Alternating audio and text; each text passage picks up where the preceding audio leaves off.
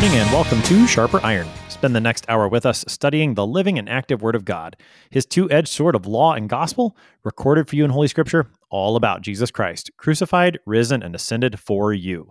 Thanks for tuning in this morning here on Worldwide K F U O. Christ for you, anytime, anywhere. I am your host, Pastor Timothy Apple of Faith Lutheran Church in Godfrey, Illinois. Thank you to our generous underwriters on Sharper Iron, the Lutheran Church Extension Fund, where your investments help support the work of the Lutheran Church Missouri Synod. Visit l c e f dot org for more information. And Luther Classical College, a college for Lutherans by Lutherans, opening in fall twenty twenty-five. Learn more at luther classical dot org. On this Friday, December second, we are studying the hymn, The Night Will Soon Be Ending. It's number three hundred thirty-seven in Lutheran Service Book. This hymn was written by Jochen Klepper during a tumultuous time in world history. And yet the text speaks of the hope that Christians have in the midst of the darkness because we know the light of the world, Jesus Christ. To help us sharpen our faith in Christ as we study God's Word today, we have with us regular guest, Pastor Tim Cook. Pastor Cook serves at Zion Lutheran Church in Lynn, Kansas. Pastor Cook, welcome back to Sharper Iron. Thank you for having me back. Pastor Cook, as we get started today, let's just talk a little bit about the season of Advent. It's the first season in the church year as we observe it as Christians. What are some themes in the season of Advent that are important for us to keep in mind as Christians, and particularly as we take a look at this hymn today? Sure. The word Advent itself means coming or arrival, usually with the nuance of an important person or thing. And uh, so in the season of Advent, we are waiting for Jesus Christ to return to earth. And I don't remember where I heard it, but uh, I remember somebody saying the best, the perfect Advent would be the one that never makes it to Christmas. Hmm. Um, the idea being the perfect Advent would be the time when Christ would, uh, if, if he would come back during that season. And should uh, should Christ tarry in his return for the sake of the elect, uh, we'll still celebrate uh, his first Advent as a babe in Bethlehem uh, and move move into the season of Christmas. So they're certainly uh, tightly related Uh, seasons of the church year. Um, but ultimately, um, Advent is not just a, we're getting ready for Christmas. Uh, it's much uh, further afield than that, uh, kind of a bigger picture.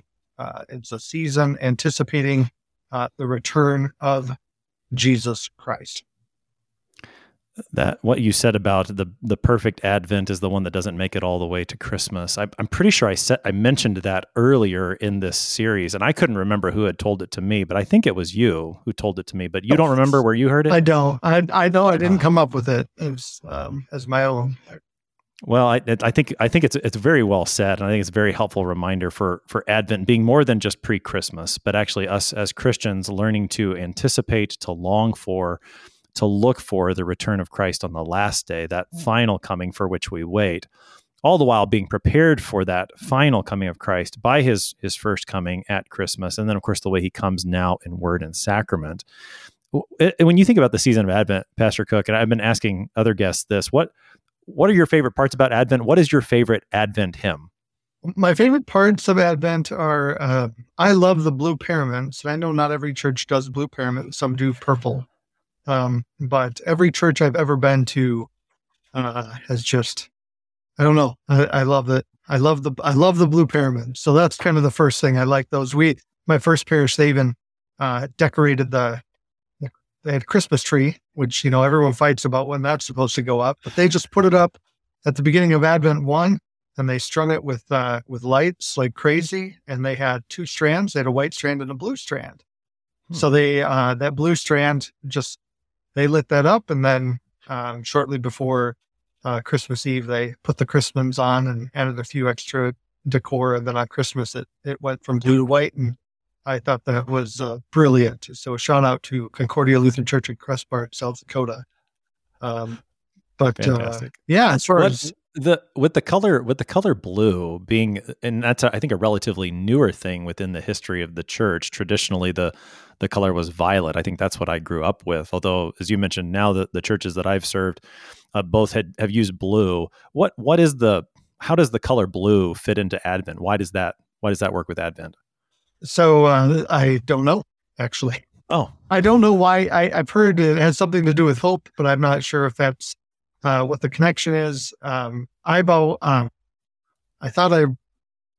This is a some somebody who knows more will correct me, but um, blue, you know, Christ. If nothing else, it points us to the sky. You think of things that are blue, the sky is blue, and so that that that's where Christ will come back. So you kind of, in anticipation of his return, well, fix your eyes on, like the widow's walk on the ocean, you know, waiting for uh, the husband to come back from time out at sea. We just, we gaze upward uh, into the blue, but I, I could be entirely just making that up. I don't know if that's the actual reason. I, I guess I've always thought of blue as a hopeful color as well. And I, I, I recall in Luther's seal, he uses the color blue. You've got that large field of blue. And I, I think if, I, if I'm looking at this correctly, Luther's explanation is he talks about the rose being in a sky blue field, symbolizing that a joyful spirit and faith is a beginning of heavenly future joy, which begins now but is grasped in hope, not yet fully revealed. So, I mean, that that sounds like Advent to me, this idea of hope, looking forward to that heavenly joy that we have and yet is waiting to be revealed when Christ returns. Yeah, right. And I, I guarantee you will talk to some other pastor during this Advent series who knows the actual answer to that question. There you go. And I, I really right. am interested and curious, and I just, I, I'm not sure what it is, and I haven't dug into it. Okay, well, I, that that kind of took us off course. We, we were talking about Advent, and also your, your favorite Advent hymn, Pastor Cook. Yeah, I think it's O Come, O Come, Emmanuel. Um, I, I find myself going back to to that again and again. It's it's classic, it's standard. Um, I uh, otherwise. Uh, Come the long-expected Jesus uh, is one that uh, I, I think it just captures that Christ is coming back theme really well. And then this hymn that we're studying now has uh, rapidly been rising. It was uh, in my in my mind as a favorite Advent hymn. It's not one that I remember. I think it's new to this hymnal, or maybe our hymnal supplement ninety-eight. Um, but uh, I certainly didn't grow up with it, and I didn't really encounter this hymn until.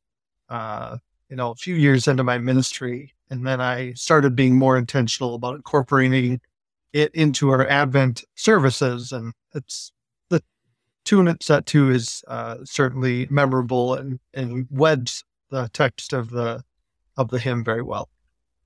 So this is a relatively new hymn when you look at the the various hymns that we have in our hymnal, some being you know, thousand, more, more than a thousand years old, some of them going all the way back to, I think, the second century, and of course, some of the liturgy going even a little bit farther back than that. So this is, is fairly new. We're looking in the, the nineteen hundreds here, and the author, as I mentioned, is, I believe I'm pronouncing this correctly, Jochen Klepper. He's a he's a, a German. Let's let's talk a little bit about what we know about the author of this hymn and some of that that history that surrounds him and the writing of the, the hymn. Sure. Jochen Klepper is, uh, he was himself the son of a Lutheran pastor. Uh, he intended by everything, by the short biography I was able to read, he had intended to read, uh, study and be a pastor himself. So he studied uh, theology. Uh, he eventually dropped out of school for health reasons. And then for, um, well, let's start here. He was born He was born in nineteen oh three, uh, and uh, he was uh, thirty-four years old when he wrote this hymn. So he's thirty-seven, or around thirty-seven, there. Yeah, thirty. Yeah. Uh, I can't do math. Anyway, yeah, about nineteen thirty-seven, the late thirties. Yeah. Right, yeah. So he uh, anyway he wrote the he wrote the hymn and um, published it, and along the lines, and then kind of during the same time, uh, he was married. Uh, he married a Jewish woman who had two daughters from a previous marriage. Uh, I have no idea what that story is at all. Uh, after they got married, uh, his wife was baptized. Um, and then one, his, I believe his youngest stepdaughter was also baptized then two years after that in nineteen forty. Um, hmm. And then... Uh, And then his, his life ends rather tragically. He's writing this during the rise of the Third Reich. Um, and uh, because his um, children and wife were Jewish, that became a bit of a problem. And um, he hoped that their baptism would uh, make them not disqualified, um, but they were prejudiced against. And he was told that they would not be granted an exit visa uh, to Sweden, which is where they were trying to flee. Um, and after that request was denied, Uh, again, according to the bi- biography I read, uh, Jochen and his uh, wife and then their youngest daughter um, all uh, all tragically committed suicide. Um, his older stepdaughter had, had made it out of the country into England, if I remember correctly. But um, hmm. so at the, you know, roughly thirty-nine, forty years old, uh, he brought his life to an end on account of the horrors of uh, World War Two, um, and uh, so sad state of affairs, um, which, you know, what's the takeaway there? Um, we uh, we aren't at rest from our labors until we're at rest from our labors. So the devil is indeed uh, prowling around like a roaring lion looking for people to devour, and he, he doesn't he doesn't stop after you write a beautiful hymn. Mm-hmm. Yeah, that's that's that's true, and I appreciate the way you put that. The devil continues to prowl even after words such as these are penned. I do think that the context of this hymn being written during the rise of the Third Reich, and then the, what happens with the author and his family, Jochen Klepper, with such a tragic ending, that makes the the words of this hymn and the hope that's contained in this hymn stand out all the more. We talked a little bit about the context of Paul Gerhardt's hymns when we looked at the hymn, "O Lord, How Shall I Meet You?" And he writes many of his hymns during the Thirty Years' War and the aftermath of that. And and the hope that he is able to put into his hymns, uh, you see something very similar here with, with Jochen Klepper, and the hope that comes through that he has from Christ even in the midst of such a, a terrible time. It, it just makes the hymn all the more astounding. Right. Yep. I agree. So in, in terms of this hymn, uh, before we look at individual stanzas and the phrases and scripture passages that stand in the background, in, in general, what's the theme of this hymn? What's the, the imagery that we're going to encounter in this hymn? What's this hymn doing? Yeah, it's a light, darkness, contrasting theme. Uh, so dark, darkness, sin, death, devil, um, and uh and the attendant circumstances of that um, are as bad as we're experiencing them. We're not wrong, um, and uh, we're not being over dramatic in the consequences of the broken world in which we live, uh, and yet it's uh, to be overcome and conquered, and it, indeed it, it's the diagnosis on the darkness is terminal. Uh, light, light is on its way and has broken through already through Jesus Christ. So those are the, the major themes we're looking at uh, in this particular hymn. All right. So this is, again, Lutheran Service Book number three thirty-seven, "The Night Will Soon Be Ending," text by Jochen Klepper. This is stanza one. "The night will soon be ending. The dawn cannot be far. Let songs of praise ascending now greet the morning star. All you whom darkness frightens with guilt or grief or pain, God's radiant star now brightens and bids you sing again." That's stanza one of the hymn, "The Night Will Soon Be Ending." Okay, Pastor Cook, so the night will soon be ending, and then conversely, the dawn cannot be far. What is the night that we're talking about? What is the night that will be ending soon? Well, uh... he talks about the sin, death, and darkness. So um, sin and sadness, the, the night will be uh, all the sorrow that is, again, I think I said earlier, the attendant circumstances of living in a broken world. Mm. Um, so that's that's the night. If we think of, uh, you know, another hymn, something like "Onward Christian Soldiers," you know, we're kind of a church militant.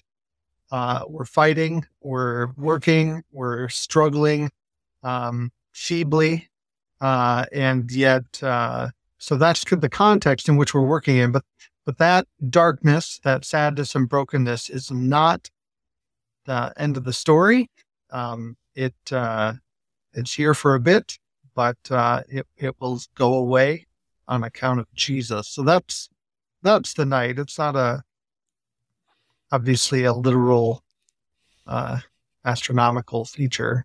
Um, it's uh, a characterization of uh, this present darkness, uh, as we might read in the book of Ephesians.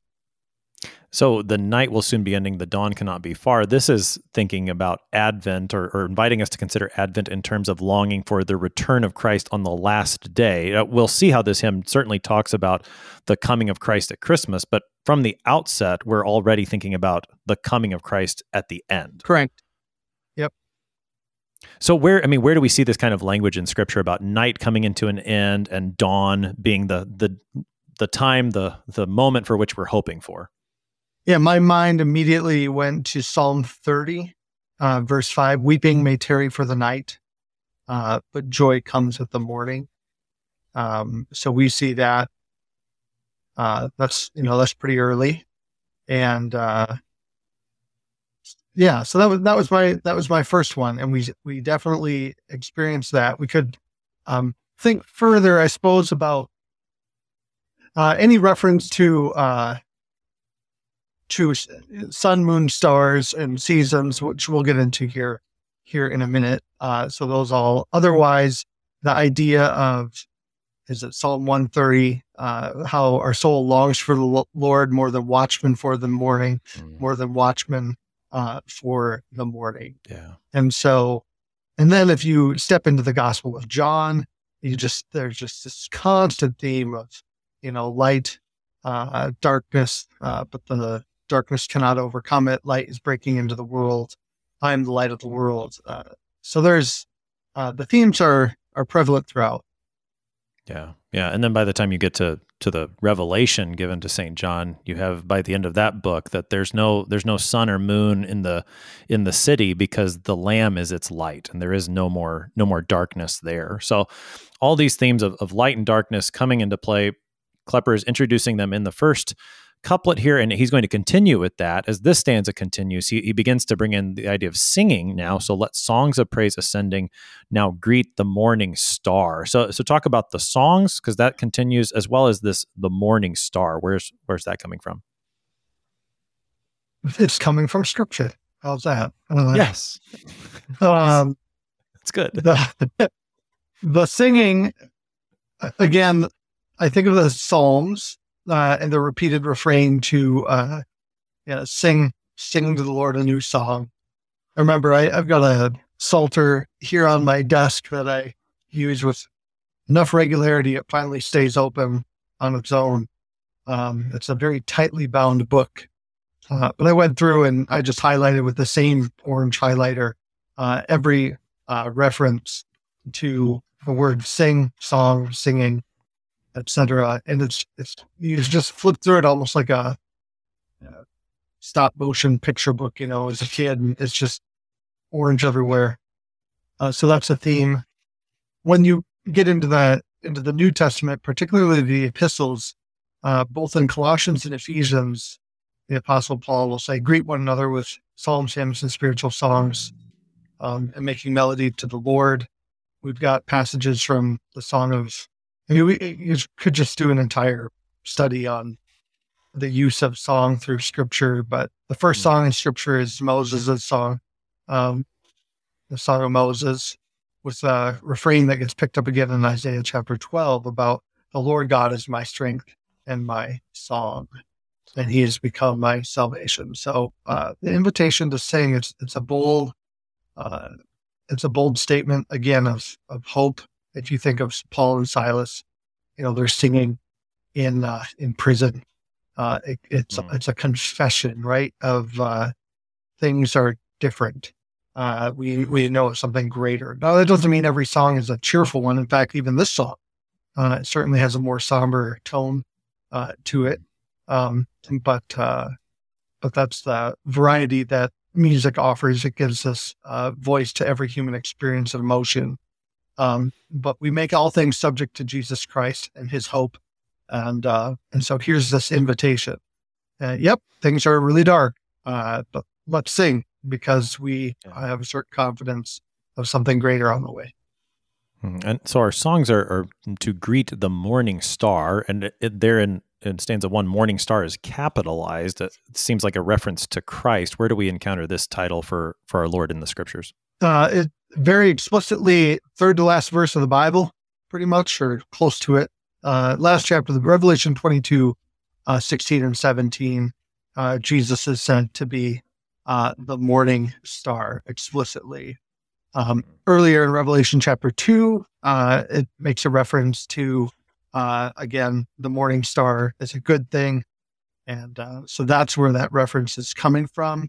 This is probably piggybacking off of the Book of Numbers. Uh, during one of Balaam's oracles, there's a reference to the scepter of Judah, and that a star um, would uh, would arise out of Jacob, indicating uh, salvation and deliverance. So this is where that morning star theme comes from.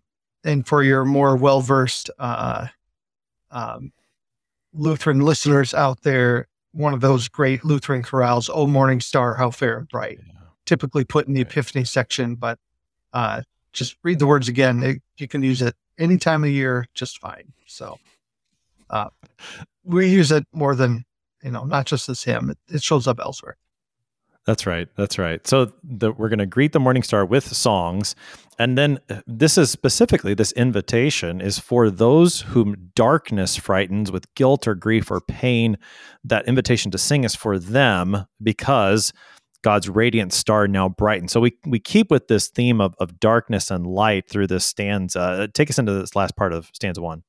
Yeah, I, I, I appreciate the honesty. Like, this is who this is for, in much the same way that Jesus will say, uh, it is not the uh, healthy who have need of a physician, but the sick, um, right? Uh, the hope, uh, you know, the people who, who are the type of people who hope. Um, well, it's usually people who are suffering. And so um, that's who this is. That's who this is for, uh, all whom darkness Uh, frightens, and then specifically, um, the what is frightening about the dark? You know, this isn't just like some horror film um, or a boogeyman type of a thing, but uh, it's a it's a it's a deeper fear. Frankly, it's a more serious fear, the fear about what our sins deserve uh, from our Lord, um, and many such things besides. So, uh, the guilty. Um, the those who are grieving, um, any of any pain, be it uh, you know, just circumstances of life. So it's very honest hymn about who the people of God are. They're certainly not uh, always the most presentable folks. Mm. Yeah, the, this line in this stanza I find so appropriate for the season of Advent. Not only because, you know, the darkness grows literally during the season of Advent. Days do get darker as you get closer to that. I mean, you know, December twenty-first, I think, is the the solstice, when you have the shortest day of the year. And so it is literally darker. But during that time particularly, even with all the celebration that surrounds the month of December in our culture, there is also a great sense of grief for many who have who have lost a loved one, whose whose loved ones have died. And so for those very people, there is hope. There there is Christ, who who again, Jochen Klepper calls God's radiant star. And I, I, again, I, I love the imagery here. Again, particularly for the season of Advent, it's just it's so fitting. And as you said, very honest. This is the kind of honesty we need in our hymns.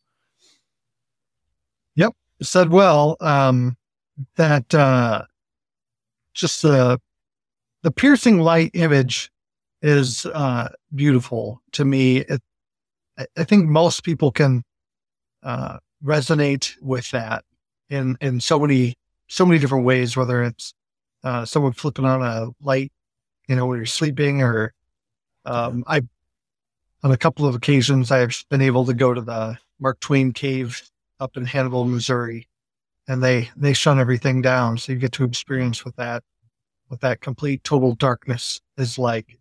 And, uh, it's, uh, it's pretty incredible. They, they have to prep their tourists, uh, go for it. And, you know, five seconds in, it's pretty uncomfortable. Um, yeah. And then they, they turn on a single little pocket flashlight, and that little light and that deep darkness is uh, the whole makes all the difference. Mm, right. So that even in the midst of that darkness, you can sing. You you might sing again as as this stanza concludes. God's radiant star now brightens and bids you sing again. Let's go ahead and start to to look at stanza two. We're about to come up on a break, so I'm going to go ahead and read stanza two of the hymn, and then we'll talk about it on the other side. Again, this is The Night Will Soon Be Ending, stanza two. The one whom angels tended comes near a child to serve. Thus, God, the judge offended, bears all our sins deserve. The guilty need not cower, for God has reconciled through his redemptive power all those who trust this child. That is stanza two of the hymn, The Night Will Soon Be Ending, number three thirty-seven in Lutheran Service Book. And we will talk about that stanza and the rest of the hymn on the other side of the break. You're listening to Sharper Iron here on K F U O. Our guest is Pastor Tim Cook this morning. We will be right back. Please stick around.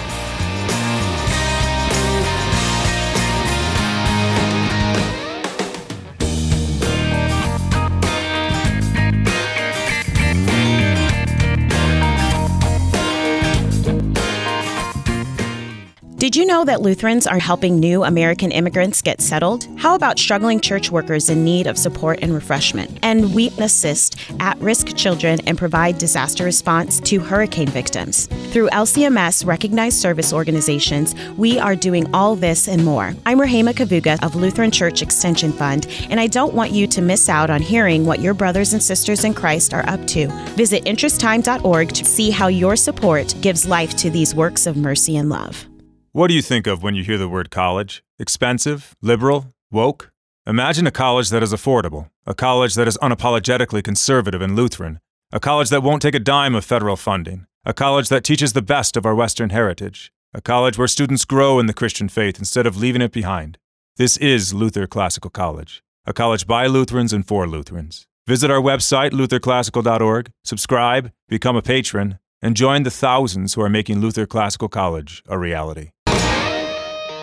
Welcome back to Sharper Iron. It is Friday, December second. We are studying the hymn, The Night Will Soon Be Ending, by Jochen Klepper. It's number three thirty-seven in Lutheran Service Book. Our guest this morning is Pastor Tim Cook. He serves at Zion Lutheran Church in Lynn, Kansas. So, Pastor Cook, prior to the break, we looked at stanza two. We read the text. This one opens, the one whom angels tended comes near, a child to serve. What what is that first line talking about? Yeah, the first one is going to uh, kind of capture the importance and the significance of Christ. Obviously, uh, a baptized and well-educated Christian knows that Jesus is important. Um, but this is, even to the outsider, what, what kind of uh, person do we have? Oh, you know, just, you know, his servants are angels. Like, he's like the King of Kings. Um, and so that that's who this is. We have passages in Scripture, which maybe we'll get back to, um, where Jesus is said to have been ministered to by angels. Um, we see that in the temptation of Jesus in Mark chapter one. And then again, the I would argue also a temptation of Jesus in the Garden of Gethsemane uh, in Luke twenty-two. Um, the That all uh, where angels show up, but anyway, this this one, this high, highly uh, influential and important individual is coming near.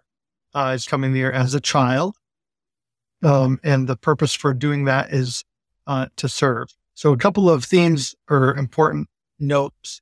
This hymn was originally written as a Christmas hymn. Um, it immediately was moved. I don't know that it was ever placed in the Christmas section of any hymnal. Uh, the theme of uh, light, darkness, hope uh, always kind of bumped it to Advent.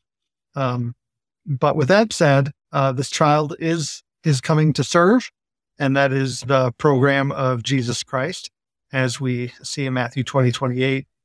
Son of Man came not to be served, but to serve, and of course to give his life as a ransom for many. So uh, there's nobody with more privilege than than Jesus. Uh, and yet he's going to sacrifice all of it for us.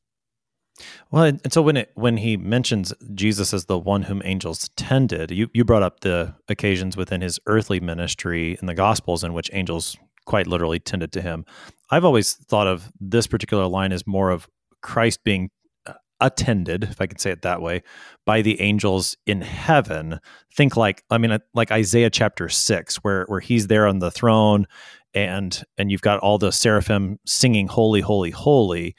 And that Jesus left that glory, you know, to be made a little while lower than the angels, as, as Hebrews two quotes from Psalm eight, to become a servant for us. That's the way that I guess I've I've thought about it more. In I think in that's the more natural way to take it.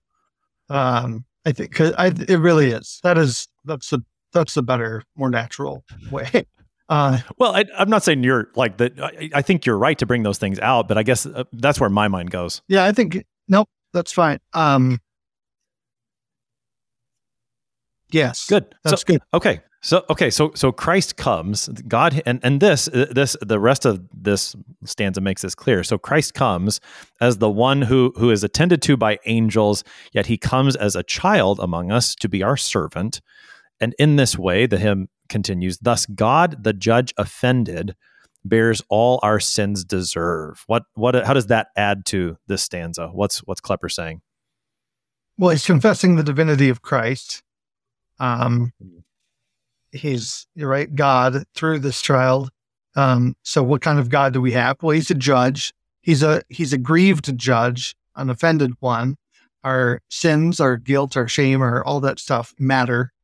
Um, and, uh, the service that this child who is attended to by angels, a la, you know, Isaiah six and Psalm eight, uh, to quote a fabulous co-host, Uh, this, uh, the way he serves us is by bearing, uh, the consequence of our sins. Um, he bears the judgment, uh, of God.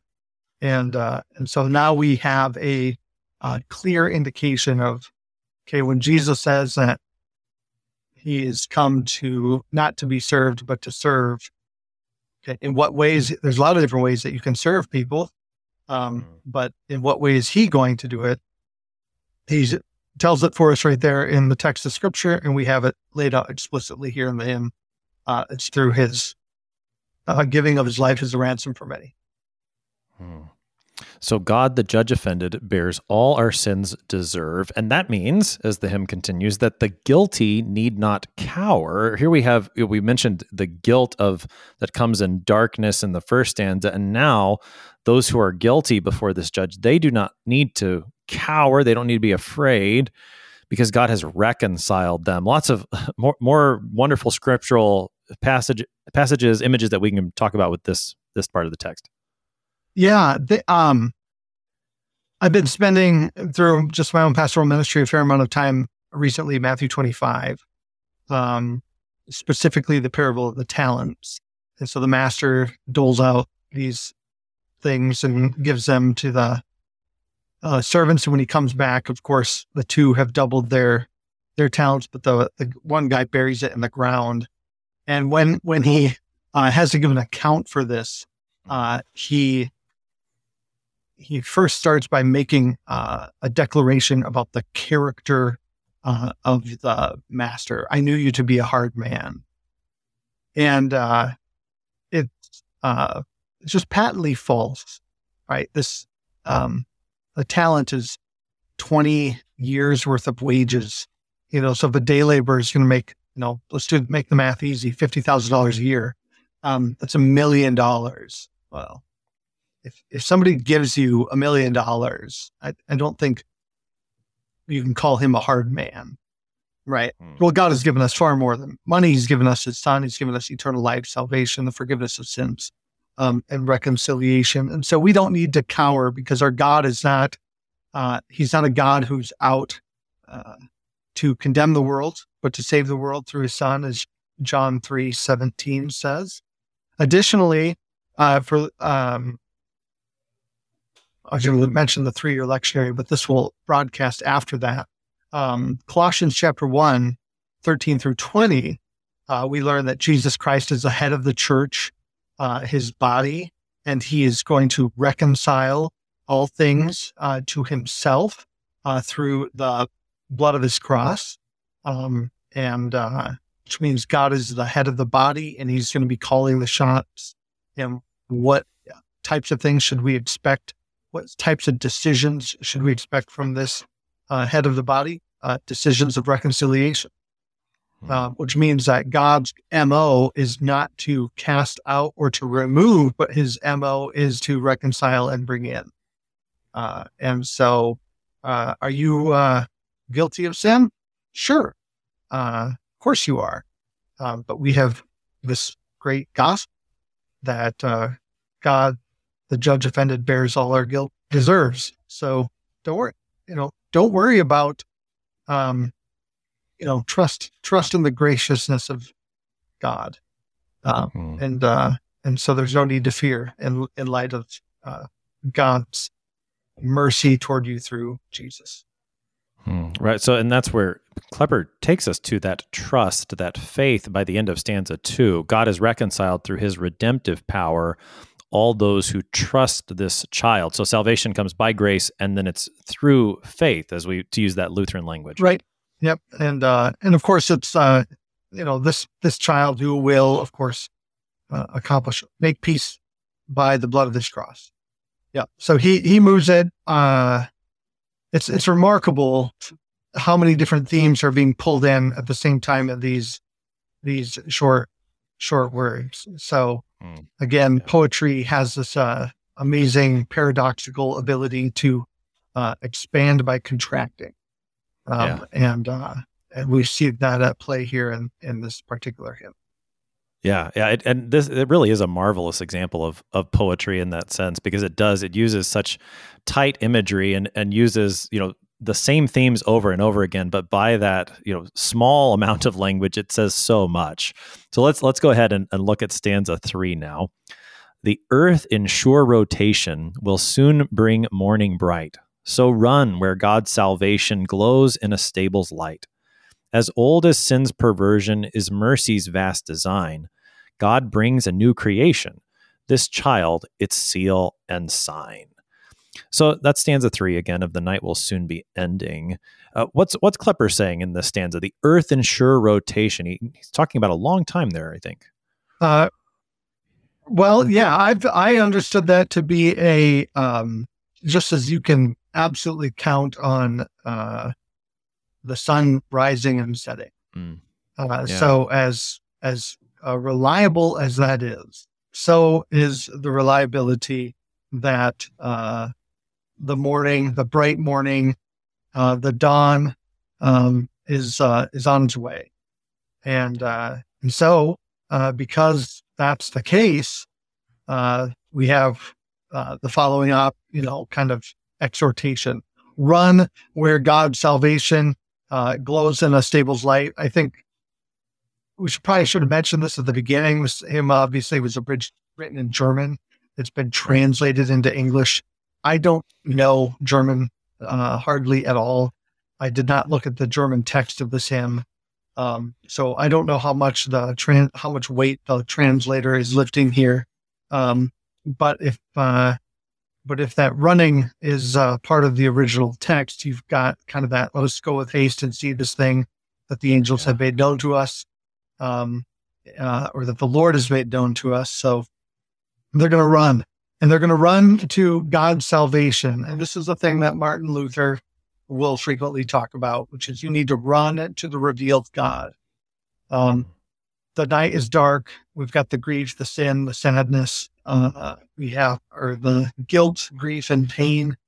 Um, and if those are the things you are looking to, to try to make a judgment about whether or not God loves you or what his attitude toward you is, uh, you will remain in that sadness uh, and darkness. But if you run uh, to Jesus Christ, the light of the world, uh, you will find uh exactly how God wants to be known. The only way God wants to be known by his creation uh, is through the gift of the Son, Jesus Christ. And so that's the exhortation. Um, you can you can run to this thing because it's sure and certain. Hmm. Well, and so this idea of running to God's salvation, it, as you said, it calls to mind the action of the shepherds on Christmas. And uh, again, the imagery used here, that it glows in a stable's light. You see the connection to Christmas that, again, is throughout this hymn, and, and how fitting it is to then the season of Advent.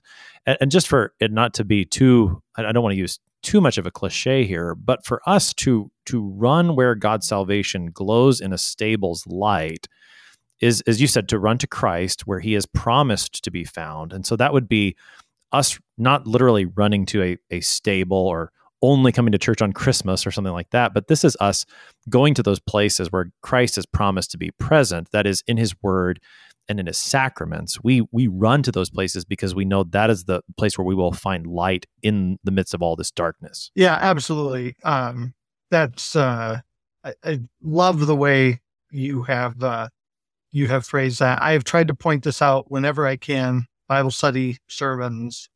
Um, You know, why are the angels going to haste, or why are the shepherds going with haste to uh, to Bethlehem? Well, because that's where they were told they could find Jesus. Okay, um, you and I are not uh, shepherds uh, keeping watch over our flocks by night uh, in the literal sense. Um, God has not promised that we will find uh, a Savior who has been born unto us today in the stable, but he has promised, and he has revealed to us where this same child, now grown, can be found. And you said it right, word and sacrament. It's right there. Um, and mm-hmm. so you can, you can run with uh, much, much vigor, and, uh, and you won't be disappointed. You'll find exactly what you're looking for. Um, and to keep harping back on that theme of the earth in sure rotation, uh, you, yeah. it's as reliable as sun rising in the east, setting in the west. As this stanza continues, then there's a contrast. As old as sin's perversion is mercy's vast design. So you've got sin's perversion being old, but mercy's vast design is, is just as old.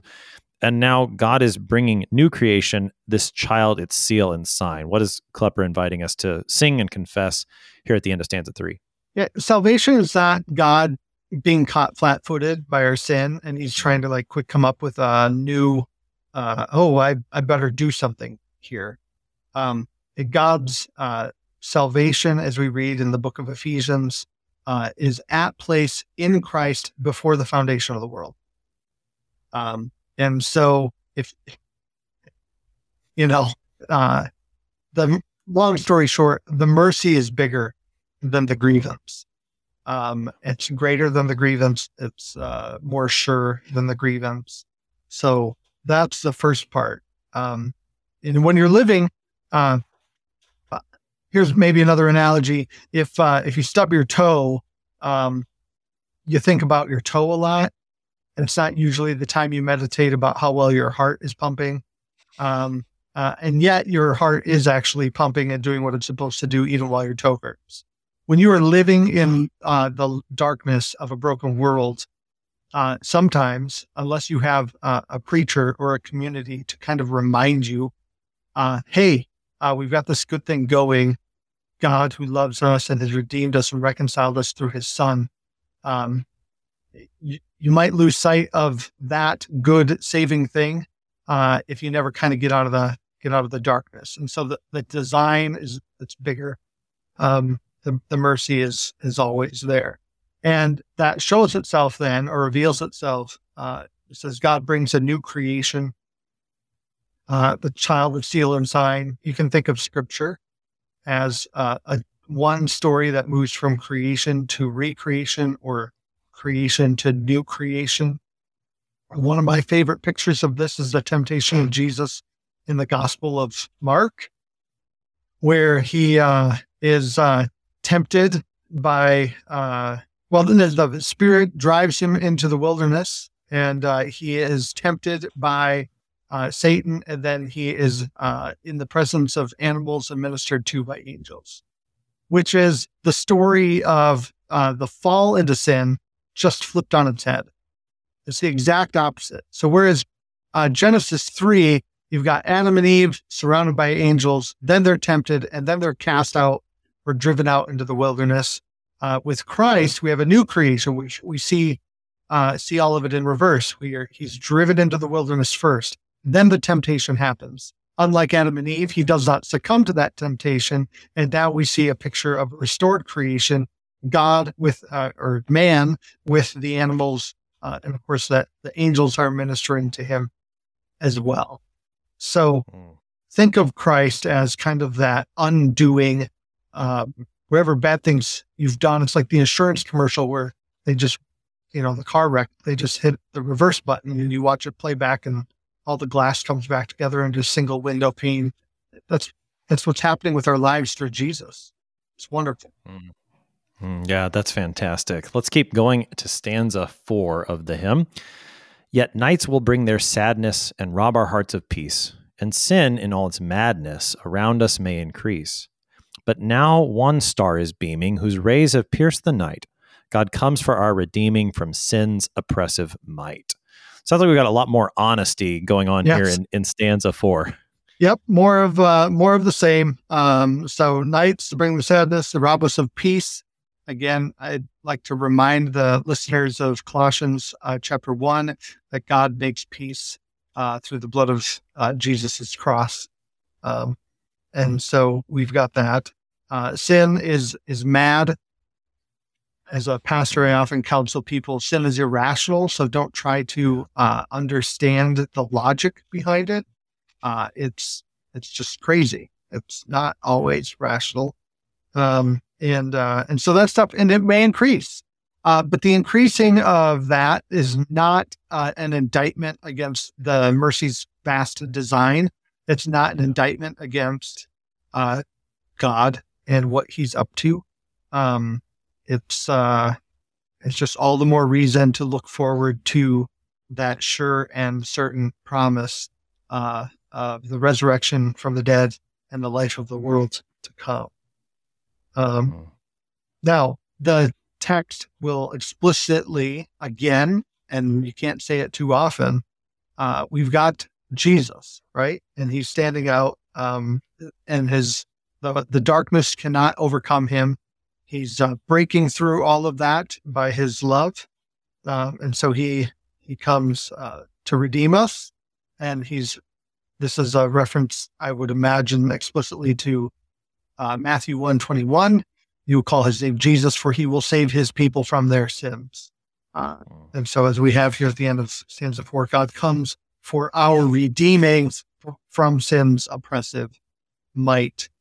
And if we could think briefly about sin.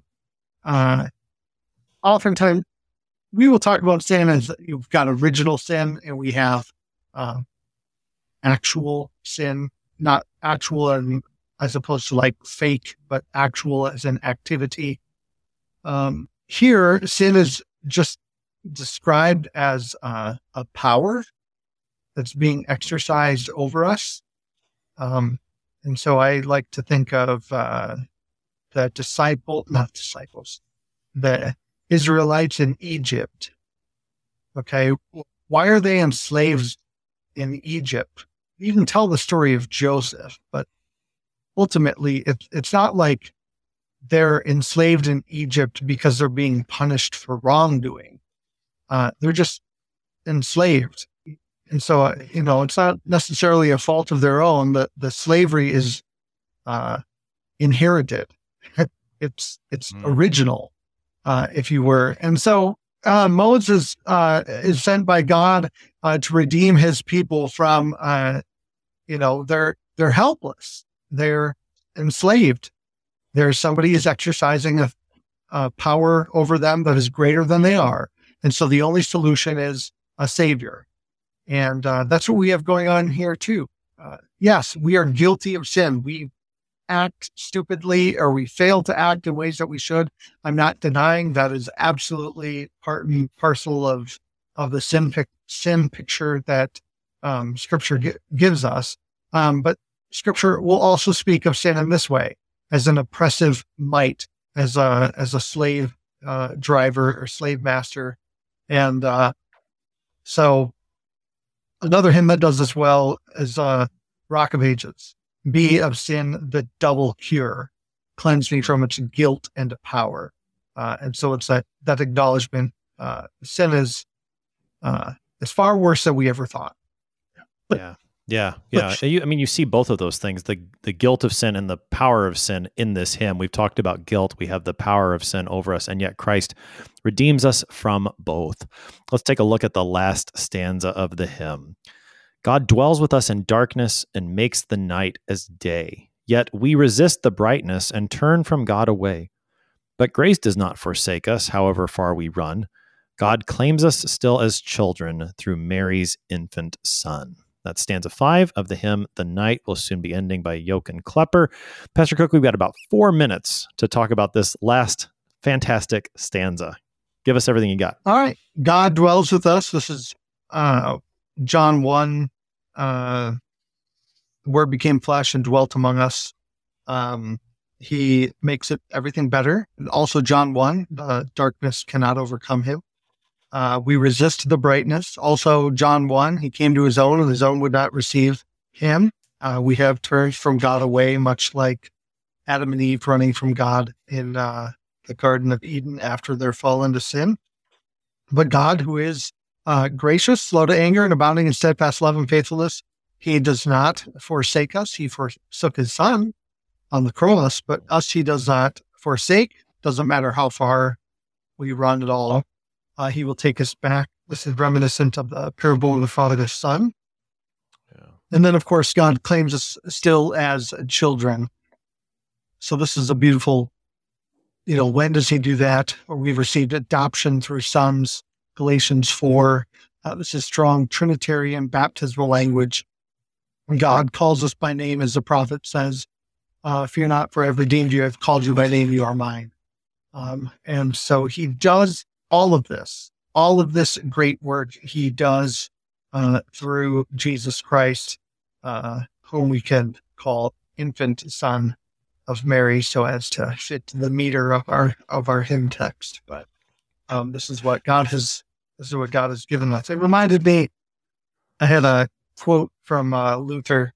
He wrote in a tractate essay called "The Babylonian Captivity of the Church." In the section on baptism, he says, thus you see how rich a Christian is, that is, one who has been baptized.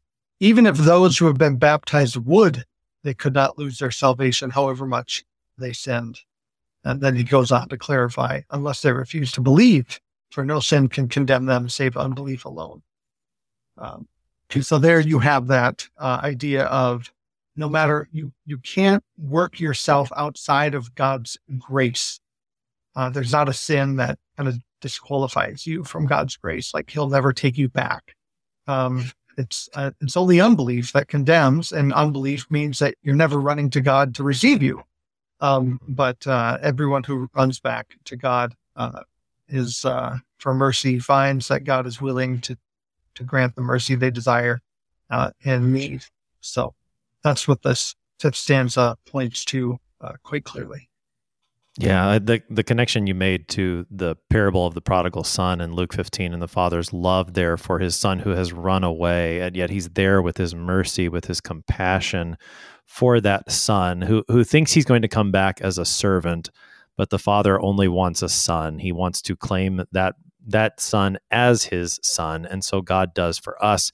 He's claimed us as his own children in holy baptism, and even when we sin, he is ready with his mercy to receive us as his children, and we are his children because of the Son of God, made flesh, born for us at Christmas, Jesus Christ. Pastor Tim Cook is pastor at Zion Lutheran Church in Lynn, Kansas, helping us today with hymn number three thirty-seven in Lutheran Service Book by Jochen Klepper, The Night Will Soon Be Ending. Pastor Cook, thanks for being our guest today. Thanks for having me on.